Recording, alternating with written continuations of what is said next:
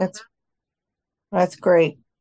Hey, so uh, welcome everybody. We are starting a um, a new series today on the Book of James, and I'm, I'm pleased I see a couple of names I don't know. Hopefully, um, uh, everybody will benefit from this. This is a a series on James. As I was saying before I started the recording, uh, you know, we're going to take a deep dive. It's it's a good practice to maybe have a, a you know a commentary or two that you might uh, look at as we go through this study. Um, I've mine's out there on Amazon, but I also suggested the one by Zane Hodges, the one by uh, Dave Anderson are good ones, uh, just to give some more, uh, you know, perspective on it. Um, but I, I, want to give a little background about James, not not a lot of, of just kind of getting the well, who wrote it and all that, but a little bit. And and what I really want to focus on is uh, saying something about the structure. I'm going to show an outline for the book in in a moment, and and then uh, we'll get into some of of the the text. But um, you know, James is is probably written very very early, and, and, I think many people view it as the earliest New Testament epistle. And and the, there's a couple of reasons for that. It becomes apparent when you if if you just let the book speak for itself. It is addressed to Jewish believers, okay, people who were Jewish and became Christian. And and when you when you read the book of Acts, and, and of course when you read the Gospels, you you you realize how Jewish our, our our Bible is, how Jewish our New Testament is, and and very early in church history, in Acts chapter two, Acts chapter three, you know, most of the uh, Christians are are Jewish. Uh, that changes later, and that's a, a lot of the reason the Book of Acts is written to kind of show that that change in um, in the 25 or so, 20 to 25 years after the resurrection. And Acts, the book of Acts, in sometime in the early 60s, probably.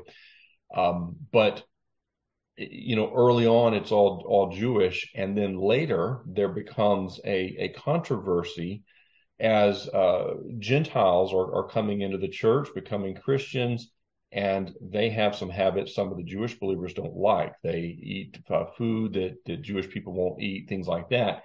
And it comes to a head in Acts chapter 15. It's often called the Jerusalem Council, uh, but there is a, a council put together that ends up issuing a letter that is sent out to all the churches uh, that is basically saying that, you know, G- Gentile Christians don't have to keep the law. I'm just keeping that at a high level. I don't want to di- deep dive into this, but my point is when you read Acts 15, James, the the brother of Jesus, yeah. or we might say the half brother, he is um, he's the leader in, in, a lot of ways. He's he's pivotal.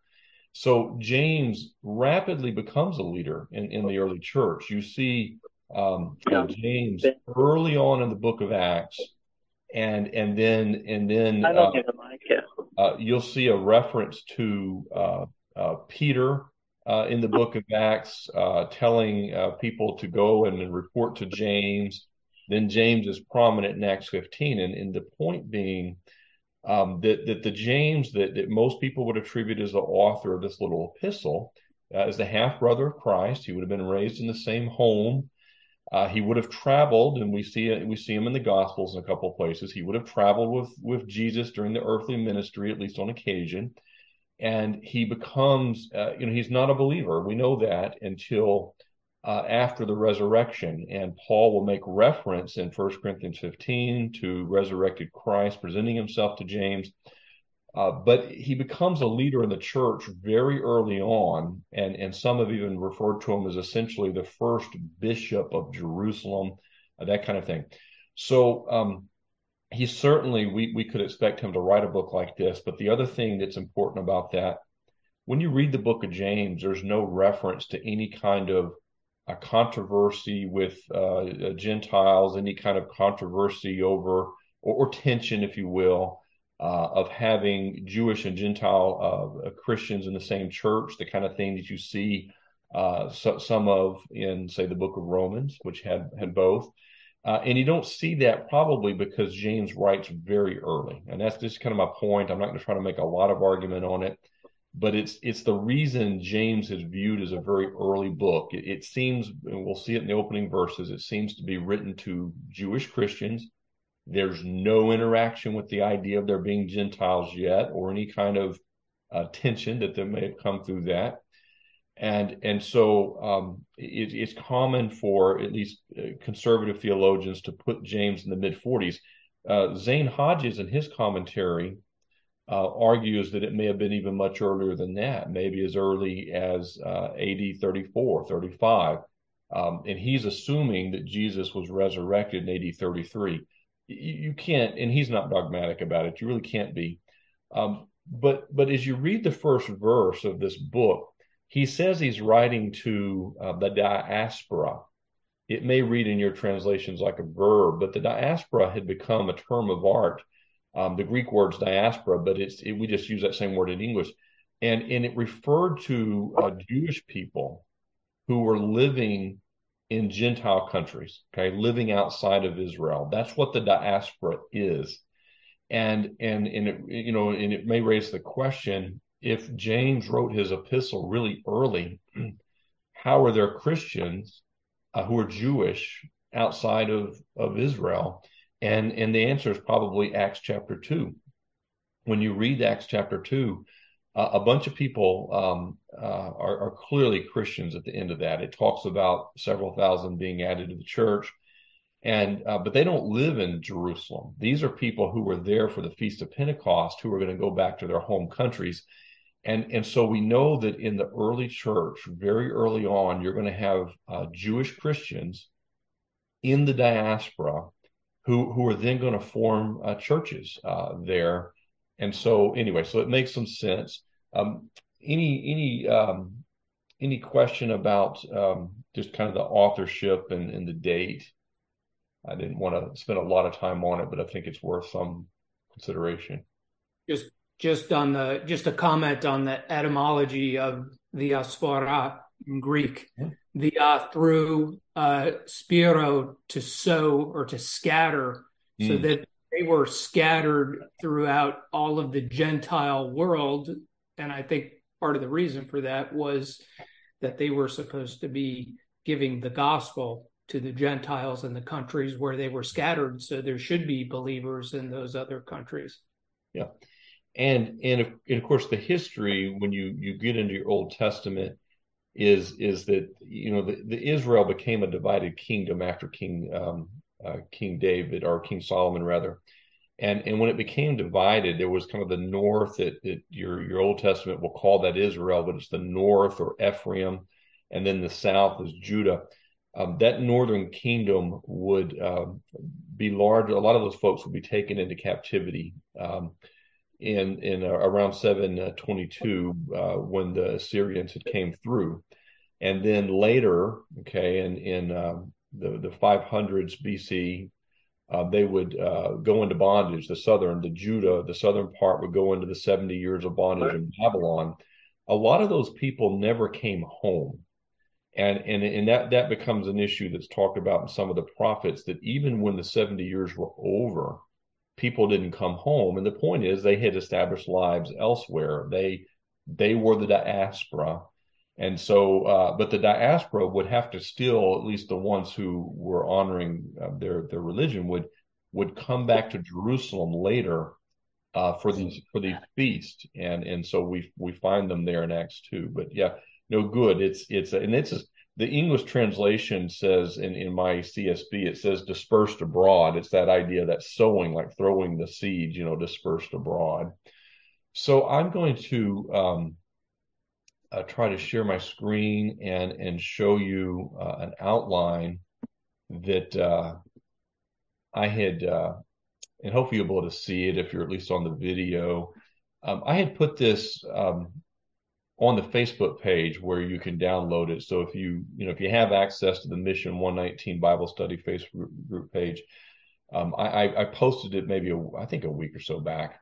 But um, this is a long outline. I, the main reason I just want to draw your attention to it, and and it's it's something. It's it's also in my little book, but uh, I, I, just wanted you to have the, the outline because there's there's a number of keys to to good Bible exegesis. But when you study a book, figuring out the structure of the book is is one of the most important things.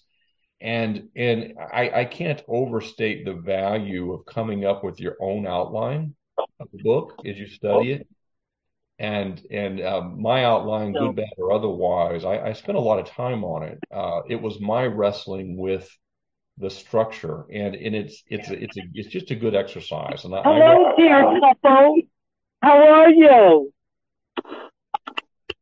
Beautiful. Okay. So everything is good.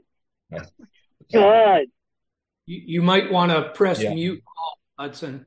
Yeah, let me see if I can. uh, trying to figure out where that came from. Got it. Okay. So so anyway, there's it's such a great exercise. I'm just saying for any book you're studying, not just just James. Um, James has proven to be a difficult book to outline. Um, the the hardest for me is outlining First John. I I've been wrestling with that for the last year I've been teaching it lately, and I'm just saying though that the going through that though, going thinking through it, uh, seeing the structure, it'll open things up for you. And I'm going to show you that a lot in the book of James. When I first studied James 25 years ago, meaning I was just you know starting to even read the Bible, and when I say study it, I, I was reading it, trying to make sense of it. To me, it looked like the book of Proverbs. It was just you know because the book of Proverbs, parts of it are very well organized, but parts of it just jump from one one issue to another. And and it just seemed like the book of james was kind of like that. It was just some maxims some proverbs and they were all mixed together. And now i have this view that it's an extraordinarily well organized letter okay? And in most of our most of our bible writings uh, are are very organized and and and they they have a flow to them. Even a even a historical book like the book of acts so if we can see that structure, it's just going to help us do good interpretation. That's my point. So uh, when I look at the first chapter, it has a, a, prologue that I'm showing on this this outline, and the prologue is from from the first verse through through verse 18, which is more than we'll be able to cover today. But I I wanted to say. Um, uh, the uh, someone had asked about the Facebook page. The, the Facebook page is uh, Mission 119 uh, Bible study, and I, I, think you can you may be able to find it through um, through my page as well. But if if not, I'll find a link to it that I can somehow make available.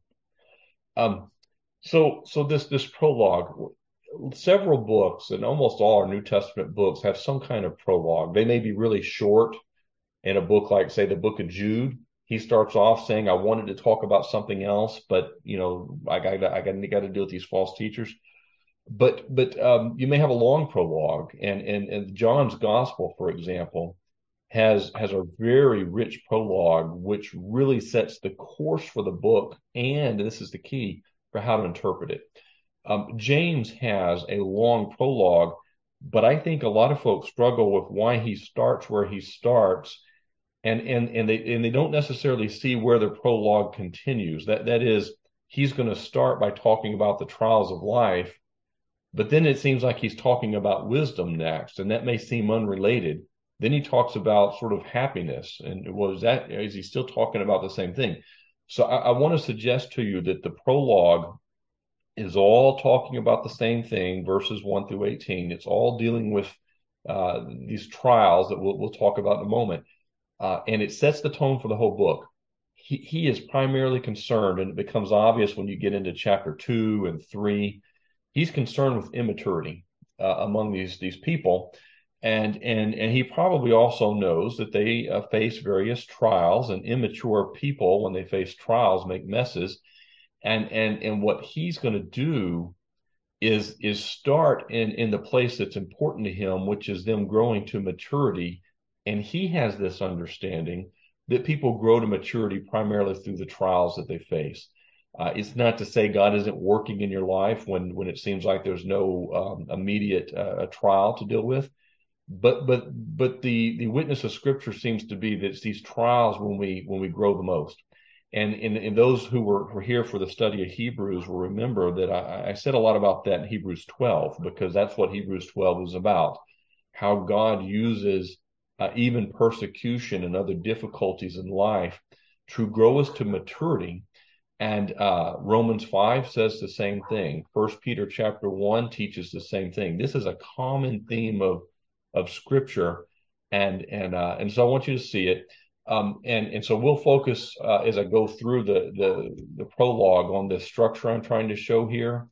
But uh, you see how I'm I've, I've tried to just uh, show the connection. Trials produce maturity.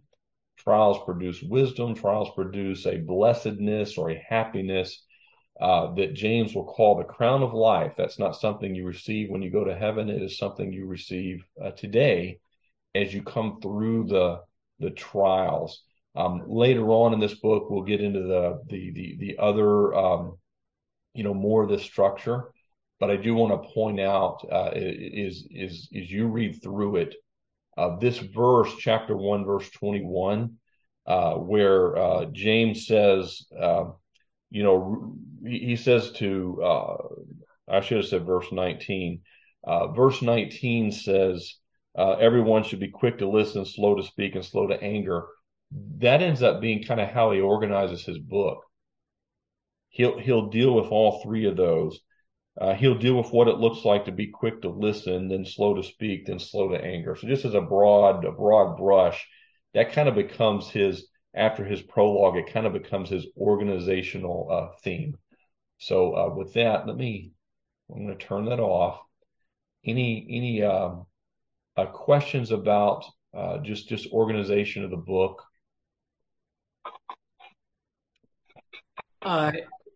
I, I like I like the outline because I think the book is written to believers to exhort them onto maturity.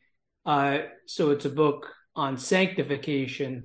I think especially when you get to chapter two, if you try to make it about justification, you're just going to make an absolute mess because the book of James has absolutely nothing to do about justification.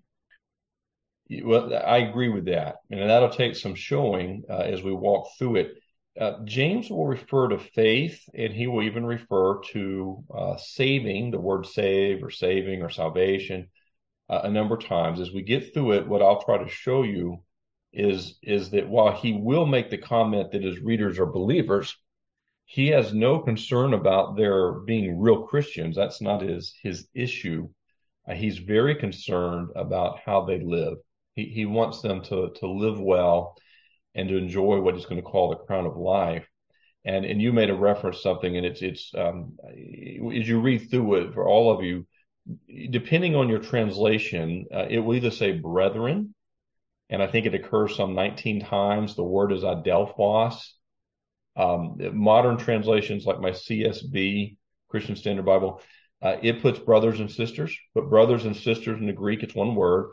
Uh, the King James says brethren. Um, not only does he repeatedly call them brethren, okay, he recognizes you know, they're, they're clearly not his literal brothers and sisters. So he's using that term for people in the family, okay, in the Christian family uh, their brothers and sisters in Christ. He repeatedly calls them that, but also in in chapter one, verse eighteen, he says that uh, of God by His own choice, He gave us birth by the word of truth, so that we would be a kind of first fruits of His creatures. Um, he he is he, his view is unquestionably that he speaks to Christians. That doesn't mean a, a non-Christian could, couldn't read the book. Obviously, that's not the point. Uh, but he addresses Christians about Christian struggles. He's not addressing non-Christians about how to become a Christian. And I'll, I'll show you that. But I just wanted to say that at the beginning because um, uh, this book uh, does, uh, you know, where, and I'll show you when we get to the real debated passages. But but the reason they get debated is having a different perspective about who he's writing to and what he's trying to accomplish. And uh, uh, modern commentaries tend to not only argue that he writes to uh, a mixed group of people, and he anticipates there's a bunch of uh, people who are parading around in the churches as Christians, but they're not. Uh, but modern commentaries tend to argue that he's not even writing to Jewish people. And and um and, but anyway so just just to say that and, and and that that can color how you how you interpret. Let's look at the the intro. He he begins with the um who he is. He says james a servant of god you know our our english versions um I know there's some versions that say slave. Uh, maybe the New English translation, which is the NET Bible, that one may say slaves. Uh, it should, uh, but most English versions say servants because we don't want to be slaves. And um, there's no way around it. I mean, the, the, there's a Greek word here, doulos, and it, it is slave. Um, I'm not going to go in right now, so we don't need to into to what slavery looked like in the first century. That is a, a good study to make, uh, especially as you deal with issues like Paul saying that we have adoption into the family, uh, because um, that's a that's a related uh, concept. But uh, but just here, understand that you know if if it were me and and I was going to write a letter to some some church and I actually grew up in Jesus's home and we had the same mother, I would say, you know, Hutson, you know, half brother of Jesus, but he doesn't say that. He says, James, slave of God and Jesus. Okay. And of course, when he says Jesus here, he says the Lord Jesus Christ. Um, Lord uh, infers deity. Christ, of course, is the Messiah. Uh, but it's just interesting that James does this, and and um, this sets the tone for the whole book because slaves do what the master wants them to do. Um, they not only hear his commands, but they do them, and he'll talk later about that. Not to be just a hearer only, but to be a doer. And and and we, we you know we're in a culture that um, even even among church uh, leaders and and um, maybe others who aren't necessarily a pastor, but you know, we have parachurch organizations and stuff, and so, some people get kind of a national uh, prominence. And and um, I wonder sometimes if they really, really, really would accept their true title as a slave. Okay, so just think about that. Uh, James will will get a little more into this later, but we we see a consistent theme in the New Testament epistles that um, God exalts the humble and He humbles those who exalt themselves and in James approaches, he comes at this as a, as a mere slave of, of Christ. Um, and he writes to the 12 tribes, and it looks like a verb in my translation, the 12 tribes dispersed abroad. Uh, but that's a noun. As I said earlier, it's diaspora. And, and so he's telling us he's writing to Christians that are Jewish, and he's telling us they're outside of Israel. They're out in the diaspora. Uh, and and he says greetings. And then he has a very packed and this is where to spend most of our time these these three verses. And and and let me just say um, you know we we all face trials. And and I, have been a part of so many uh, conversations that have come up and and usually in bible studies um, and and people i have found largely don't understand trials and and they don't see the relationship between faith, uh, trials, and spiritual uh, maturity. And and so they have this concept that, that God is in control, and, and he certainly is. But that seems to be their whole concept. That that is that just yeah, bad things happen, but you just have to trust God's in control. And and and, and you should trust that God's in control. But my, what I'm saying is there's so much more. And I find often that from the Christian worldview, um, this issue of, of trials and what they're for is lacking. And it may be a reflection of culture, you know, particularly in in, in countries that, you know, uh, you know, that are, are, financially wealthy countries. I mean, we just um, the truth is that that the idea of suffering uh, is is just contrary, so contrary to us that we have a hard time making this this connection that it is primarily the trials that God will use to grow us to maturity. And and yes, God's in control, but those trials have a much greater significance than that. God's not, not only in control, He's working, okay, in our lives. And so just with, with that in mind, just just think about what He says here. I'm going to read the three verses, but there's a lot of words we have to we have to pick them out and and kind of look under the, each rock here. He says to consider it a great joy, uh, my brethren or my brothers and sisters, fellow Christians, he says, consider it a great joy uh, whenever you experience various trials, because you know that the testing of your faith produces endurance, and let endurance have its full effect so that you may be mature and complete, lacking nothing. He brings people um, from the trial to bring to being uh, complete or mature, uh, lacking nothing. All in these three verses, and so we we need to un- unpack this a little bit, and and um, and, and that'll help. I hope you see kind of how I'm going to treat some things in the rest of the book. It's too easy uh, to make some assumptions about what things mean, and we need to look closely at them. This word considered a great joy. Now, just think about this. Uh, he, he says when, not not if, when you have these trials, and he calls them diverse trials or or various trials because um, I had a professor years ago, a kind of a mentor, and and uh, a lot of my understanding of the Book of James comes from him. But he always said that life is a series of of pop quizzes with some major exams thrown in in between. Um, you have small trials, just just little things, little decisions you make, little things that happen that, that there's not much to them. You know, getting stuck in traffic, there's not much to it. But but you're going to have some big trials, and you often don't see them coming. They're they're just there. Uh, you wake up, you have no expectation of what's going to happen, and it happens. Uh, James has in mind all the trials, all shapes and sizes, little, big, and everything in between. And he says, you know, they're going to happen. Like that's just everybody knows that's common sense. They're going to happen. That's why he says when they happen. But but our problem is he says consider it great joy. That's the problem. And and this is a verb um, and and it is not. He is not telling you something you could never do, which is that subjectively, when the transmission goes out on the car, you subjectively feel, man, I'm just so happy that transmission went out on the car. I'm so pleased that I lost my job. So pleased that you know, um, a, loved one's passed. That, that, he's not saying that at all. Um, this this is uh, uh, kind of an accounting term, and that's why um, uh, the King James says "count it all joy." Um, it is. Uh, it's not your feelings. It is your um, your uh, intellectual analysis of the facts based on something you know, and and if you have an understanding that God uses the trials of life, which everybody has them. It's not saying he makes them happen to you. It's just they do, they happen.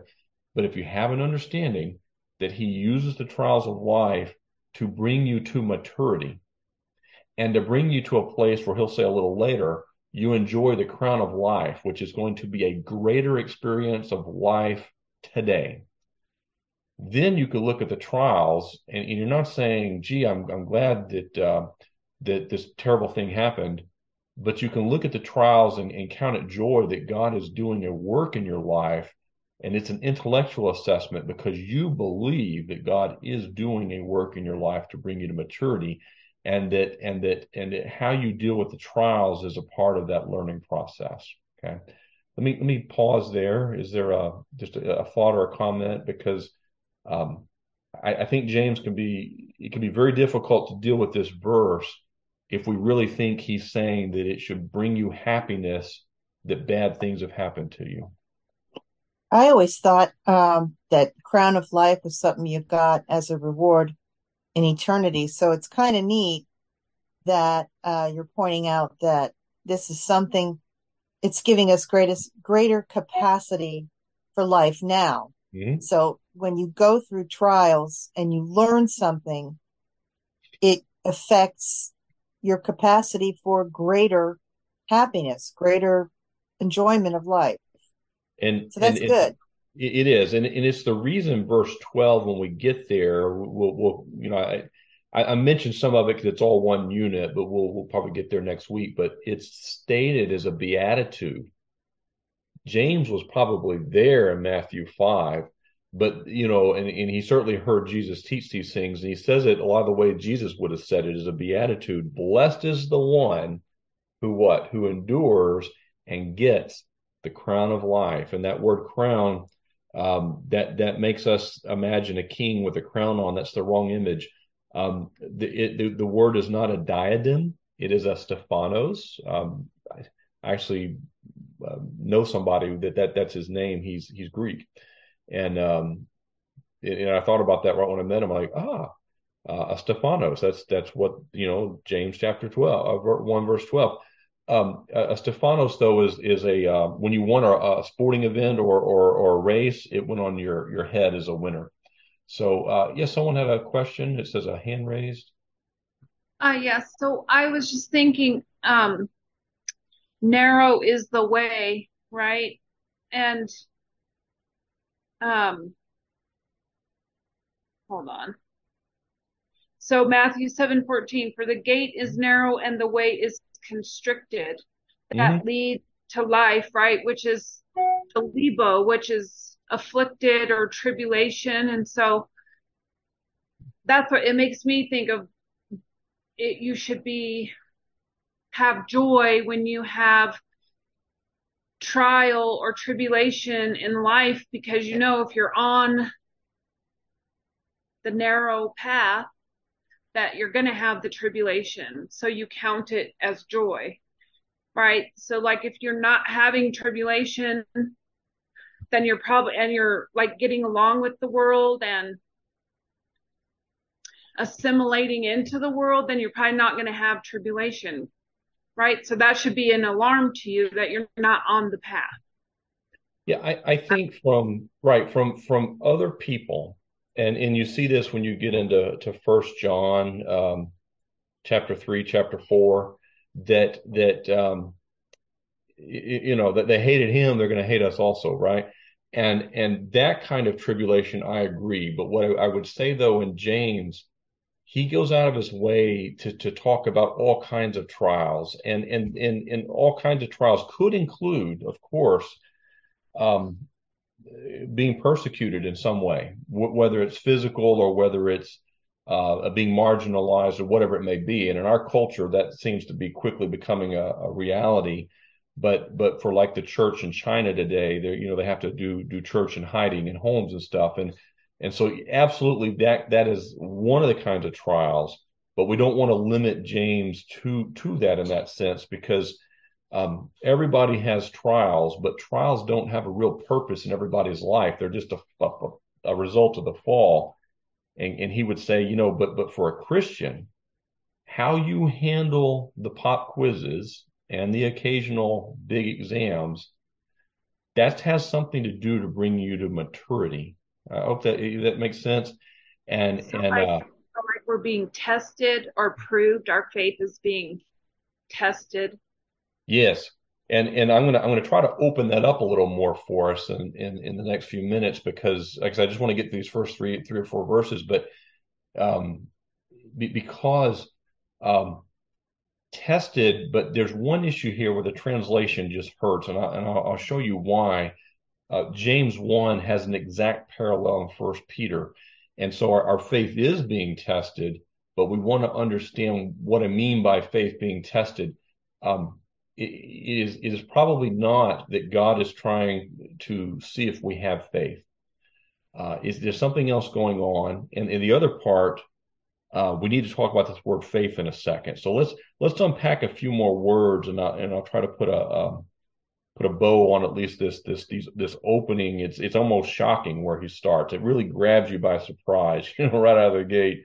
Consider it joy when you have these trials. Well, he, he says when, of course, you're going to have them, various trials, all shapes, sizes, and colors. Um, because now here's the this is the key. Why would you consider it joy? Because you know. I mean, look at those words. It's not because you feel, it's because you know. And that makes sense of, of this verb hegemai, that it is it is a, a, a term that says intellectually, objectively, you know something. And that thing that you know is something God told us. And if we believe it, it will give us a divine perspective on trials that not only tells us, yes, God's in control, but it tells us something more. Because to say God's in control doesn't mean the trial's going away. Okay. To say God's in control says he's working in and through the trials also. And he says, you know something. Say, well, what do we know? We know that the testing of our faith, and I want to stop there, testing. Um, this is a word um, uh, that that is um, it, it, can mean um, both the test itself, okay, You test to determine if something's genuine or valuable or precious. And it can also mean the outcome of the test. The same Greek word, it's dokimenion, uh, means the same, it means both. And, and, it, and it presents a, a translation question. And, and, and I'm always cautious about saying, well, something just isn't quite right. But, but I want to show you something from First Peter real quick so you'll see where I'm coming from on this. Because there's two ways to read this. Because you know that the testing of your faith, or because you know essentially the outcome of the test of your faith. That's that's two different things. But but um, when we say test, uh, imagine testing something, uh, say metal, for example. You're testing it for purity. You might boil it up, you know, get it real hot, melt it, let the impurities come to the top, filter them off the top. There's different ways you could do it. Um, you could take a, a diamond um, and and and take it to a jeweler. You're not asking them if it's a real diamond. You know it's a real diamond. It's not a cubic zirconia, but what's the quality of it? And he will value it, and he'll look under his glass at the the, the quality of the cuts and all that, and and put a value on that diamond. Um, this is a test with a with a view to approval.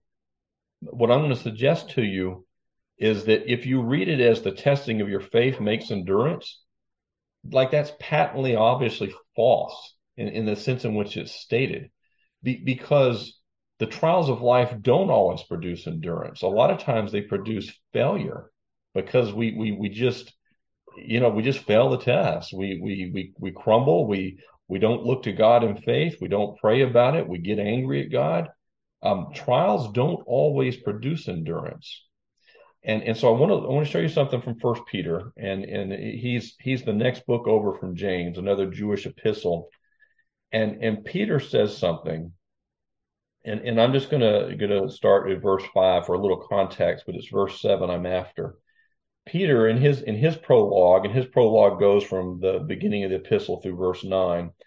His prologue says, "You're being guarded by God's power, or kept by God's power through faith."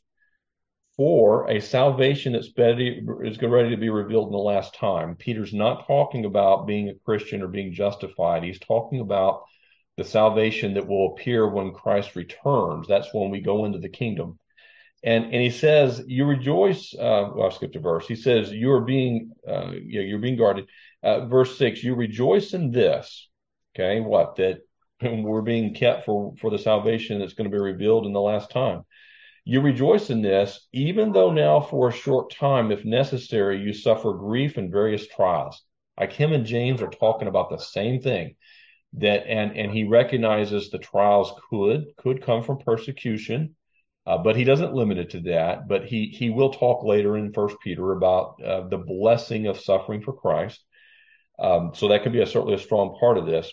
Then he adds verse seven so that the proven character of your faith, see how they've translated it? It's the same language from James 1.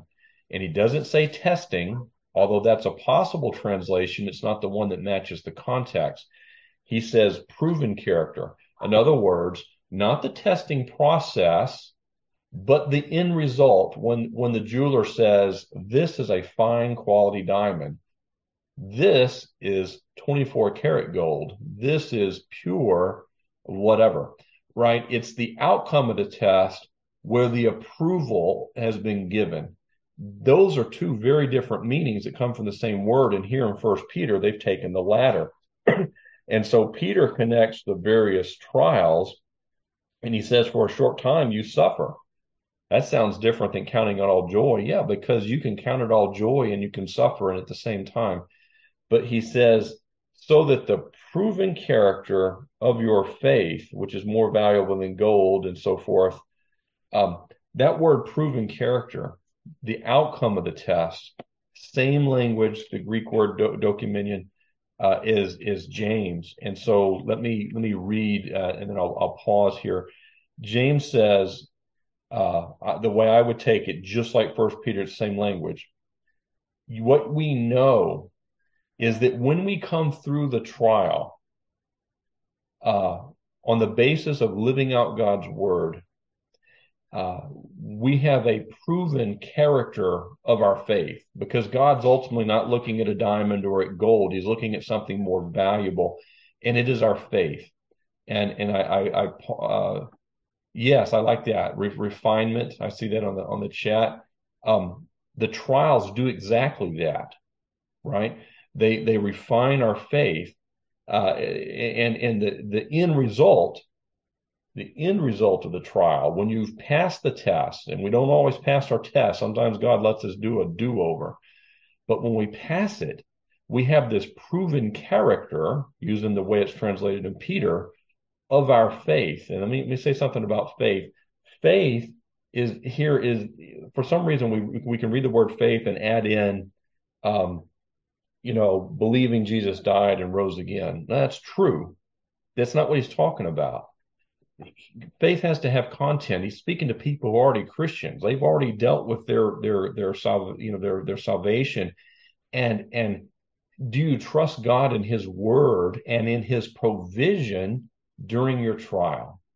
That's the that's the faith here. It's the trusting God and His provision. That's how I describe it. Um, uh, others have done a good job of, of describing it. Uh, I wrote down here from Zane Hodges' uh, commentary he calls this uh, what was it? Um, uh, I think he says quality proven faith. See what he used here. I think I had the word out, but you know, because he he recognizes the same the same thing I'm saying. Um, he says this. We suggest this meaning, or the meaning, your quality proven faith. Quality proven faith. See, his focus as well is that this is the outcome of the trial that's been endured with faith uh, it's not the trial itself. Okay, so I hope that makes some sense. Trials don't necessarily produce something good uh, because we may fall back on worldly wisdom and, and, and not handle them well. But when we handle them on the basis of God's word, the outcome is quality proven faith or faithfulness. And that quality proven faithfulness that's come through the trial is what produces endurance. The old King James says patience. That's not a good translation because patience is a different word in the Greek. This is hupomone. Hupomone is to abide under, to live under, and and it's it's endurance. We've we've we've we've lived faithfully even under this this um this trial, but we've we maintained the faith during it. Uh, he says, "Let endurance have its full effect." So as one comes through the trial, the result is the proven character of their faith in God's word and his provision and his wisdom. And, and it's that that produces endurance. So a Christian can look back who's been to the rodeo more than once, even in a trial, and say, you know what? God's always brought me through. And, and they have this endurance. They're able to bear under even these, these uh, difficult circumstances. And that endurance, that hupomone in verse four, it has its full effect that you may become mature and complete, lacking nothing. So um, that that's his connection between a faith. It's not faith in the gospel he has in mind, but it's more generally God's word, his provision, his wisdom. And in the verses that come next that we won't we won't talk about today, he'll speak about wisdom. We'll deal with that then. But it's that faith and, and that that misunderstanding that faith is always, you know, faith in the gospel is what gets people into trouble when they get to chapter two. Um, this general faithfulness, what we saw in Hebrews chapter 11, verse 1, believing what God said and living on the basis of it, that faithfulness is what will get you through the, the small pop quizzes and the big exams, even in tough times, with a divine perspective, objectively, even though I'm suffering. Um, God does some work through this. I may not see it right now, but I trust he does some work in me through this that I may see later. And, and that, that endurance that produces maturity. So let's, let me, I know there's some, probably some questions, uh, comments, questions. Yeah, I think that's a, the biblical perspective is that when we encounter those trials, that we're to look at them as designed to strengthen our faith right? So we see them as a good thing, even though the circumstances may not seem good. As believers, we're to look at that as a good thing because they're designed to strengthen our faith, whereas the world looks at those as horrible things. It's a totally different perspective. So from the world standpoint, when good things happen to me, happen to me, that's good. When bad things happen to me, that's very bad. Whereas from the Christian standpoint, when good things happen to me, it's good. When bad things happen to me, it's good. It's all good. And Job said to his wife, right, shall we accept prosperity from God, but yet not accept adversity because they're two sides of the same coin. And a lot of times, those times of adversity are times of much more rapid growth than the times of prosperity. Yeah, that's, that's exactly it. And we'd like it not to be that way. But if you think about it, just just reflect on this this kind of logically. And if you think about um, those who, who have children or even watching grandchildren too, um, you got to let them figure out some problems. It's how they learn. And it's how we learn. But what are we learning? We're learning how to apply God's word to life. We're learning how to make decisions uh, on the basis of God's word, for which we could use wisdom. He'll talk about that in the next few verses. Uh, and and and it's it's it's that it's it's living out this faith even in trials that is both going to bring us to maturity and and and it's going to hone refine perfect it's going to to shape that faith even even even more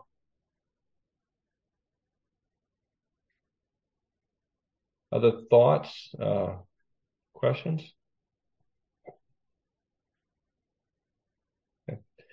um so we had this idea of god's in control but we need to to marry that with this idea that that it would it would really be a, a, destructive false teaching to give people the idea that as Christians they're not going to have trials, uh, and and I mean it's just we live in a fallen world. We're going to have trials, but if we can get this perspective uh, of of God using it, uh, my personal experience is you just don't always see it so clearly when you're in the trial, but you usually and just think back on some of your personal trials you've had.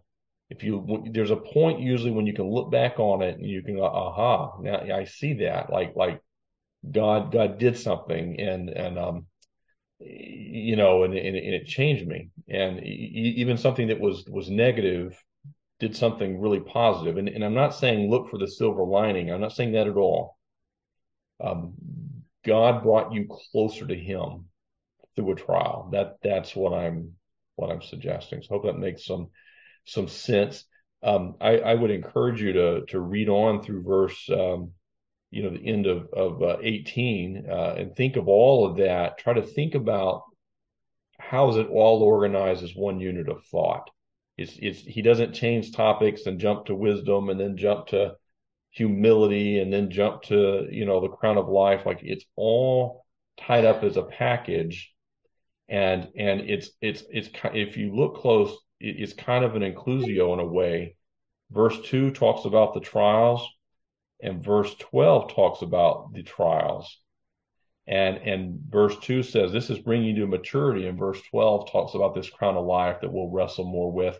But um, he has in mind that uh, I think in this crown of life that we'll have a true uh, happiness, uh, an inner peace, a deep satisfaction, uh, in our relationship with with Him. Okay. Would you would you just once more just go over a little bit what you said about he's not expecting us to be happy in the middle of the trial? Something you were saying something like that. Do you know yeah, what? What I mean by that is is that it, I, I I'm I'm not happy a bad thing happened. If he said you need to be happy and take joy that you're suffering, that you got a bad medical diagnosis, like, you know, because subjectively, subjectively, we feel the way we feel. Our feelings get shaped by our perspective, uh, but we're we're going to have some of those feelings. And if you read the Psalms of David, um, he pulls you into his private prayer life and many of those psalms when he's on the run his life is in danger as it were although he has this very strong faith that god will see him through but but it's not that that that he's happy he has to be on the run in that sense. I mean, it'd been much better if Saul wasn't trying to kill him. Right? And and yet, but you pull into his prayer life, and David becomes the very picture of this endurance he's he's talking about. And in those psalms, and those prayers, you see a man who does take joy in in some sense too, not because the bad things happen, but he he sees God working, and and and that was my my my point. Um, I, I I couldn't do this verse. I don't think. I don't think any of us could if if it was to have some great emotional joy based on the circumstances, it's it's stepping back and saying, wait a second. This is like it's just like when when Paul says to the Thessalonians that we don't grieve as those who have no hope. We grieve, but we have a divine perspective on the loss of a, of a loved one. So we don't grieve as those who have no hope. We have a divine perspective on our trials and and we should we should recognize God's in control, but we also need to to say, God, what are you doing in the trials? If if you were not uh, here for for what I did with with the first half of Hebrews 12, I, I really recommend read Hebrews 12, but go back and uh, find the lesson where we talked about the first half, because he says in, in a much more expanded way exactly the same thing he says that, that we are in God's training program. The King James translates it chastisement, but it's the word used in, in uh, Paul's writing to Timothy that, that the word of God is, is profitable for training in righteousness. He uses that word training. And he says, you know, it's not always easy. It's more like a marathon. Life's like that. He, he looks at all of life, every bit of it, the ups and the downs, all the terrain we run on, is our training program to bring us to holiness. And, and yet he recognizes that in parts of the training, uh, you may go under some severe trials, even what they were going under, which was persecution. And, and he's giving them the divine perspective. They were thinking about quitting. And so he, his, his, his whole thing throughout the book of Hebrews is to endure in faithfulness, even in the trials of persecution, God uses that to bring you to holiness. James is saying in a much more compact way the same thing that that to to endure in faithfulness even in the trials is what is going to produce um, uh, it's going to have the end result of more endurance. It's going to shape your faith and, and, and it's going to it's going to have uh, the, the proven character. It's going to display the proven character of your faith. Think about what the opposite would be because that's what James is going to outline in the rest of the first chapter. If you don't um, uh, face the trials on the basis of, of God's word, uh, analyze your circumstances, perceive reality around you through the lens of God's word, and respond accordingly, you're going to do things like falling back on worldly thinking or blaming God. It's all his fault. And is exactly what James will deal with in, in the rest of the prologue is is is living on the basis of the wrong thinking, saying it's God's fault. You know, he did this to me, he let this happen, and and and you know, and as you can see, it helps to see the opposite sometimes to um, to get it. Right. Yeah, that's Any... very very helpful. Thank you very much.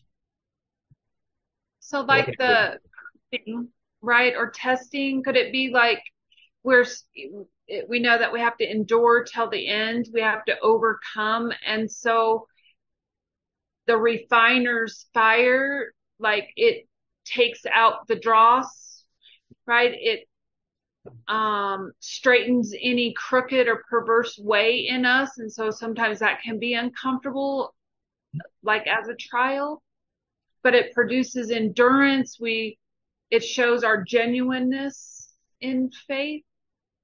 Yeah, I, I think that's that's the idea. Just just just allow for the trial to be um, uh, multifaceted, right? Because we really do face trials of different sizes. Some are fairly small, but do you handle the small trial on the basis of God's word? That person cuts you off at traffic. Uh, they wave one finger out the window at you. How do you respond? God says this is an easy one. Handle it on the basis of my word and and so every morning we we we, we kind of wake up to a new day where, where in a sense you can say god you know what do you have for me today I, am going to live on the basis of god's word if you read the end of hebrews 5 uh, he'll talk about how uh, milk is for for spiritual babies but meat is for those who um, uh, by experience have exercised. Okay, they've you know the Word of God is like a tool, and you have to exercise it and apply it to life. And and uh, he talks about that, and that's what mature people do.